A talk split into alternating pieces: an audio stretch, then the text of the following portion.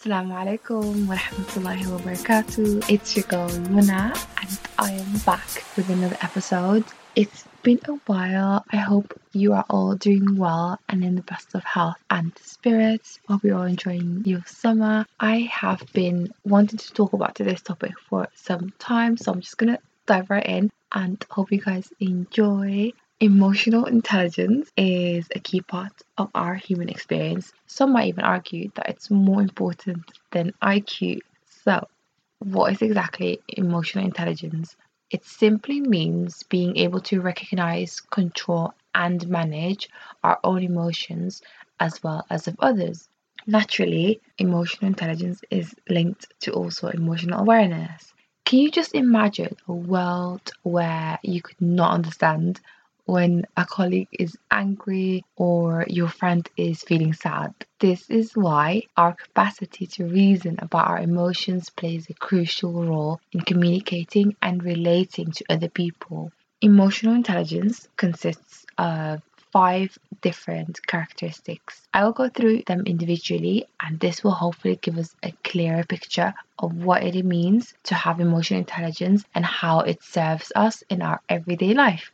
First, we have self awareness, aka knowing our emotions. We need to be able to recognize our emotions as they happen. People that have a great sense of self awareness of their own feelings appear to manage their lives better. Now, what does it mean to be self aware? It refers to the ability to understand and recognize emotions and have a sense of how our moods, actions, and the emotions of other people take effect.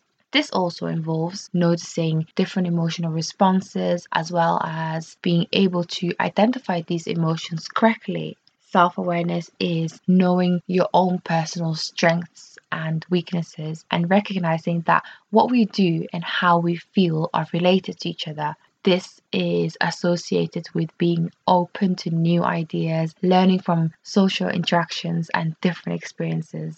Next, we have building on self awareness. We have self regulation, aka managing our emotions. It's so important that we are able to manage our emotions appropriately. This skill helps us to handle stresses in life and bounce back from setbacks. It includes managing conflict, being flexible, and coping with change.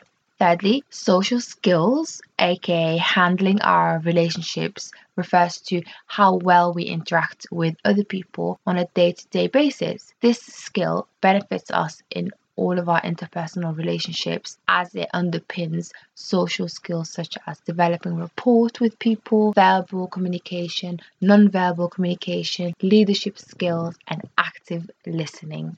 Empathy, otherwise, also, recognizing emotions in others is another characteristic built on emotional self awareness. This skill keeps us tuned into other people's needs.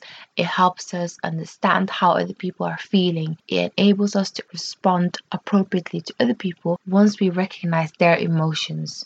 And lastly, but not least, there is motivation as our final characteristic of emotional intelligence. This refers to our intrinsic motivation. This simply means that someone is driven to meet personal goals and needs rather than being motivated by external rewards such as money, fame, and recognition. Motivation can boost our performance as it brings you into this state of flow with a need for achievement. Hopefully, that has given you a better picture of what emotional intelligence consists of. Now, we're all human, and often what happens is that we allow our emotions to decide how we respond to a situation, which can lead to feelings of being out of control. Therefore, it's important to understand that we must be able to separate the emotional side of our thinking and try to respond to situations with our rational one. Finally, just to conclude this episode, when you find yourself overreacting to an emotional situation, I would recommend trying a simple breathing meditation. Start by breathing normally, gently focusing on the sensation of breath slowly in and out. As you breathe in, say to yourself, I'm calm. And as you breathe out, say to yourself, I'm relaxed. This is a simple and straightforward 10 minute breathing exercise that will calm the body and mind and will also improve your emotional awareness. What I would like for you to take away from this is also that emotional intelligence is something that you can improve on. It helps you to be smart about your emotions. It's not just about being simply nice, it's more about being honest and authentic about your feelings and emotions. Emotional intelligence helps you become more aware of your own feelings and how this impacts other people. When you're able to read other people better, it enables you to respond more appropriately to those signals.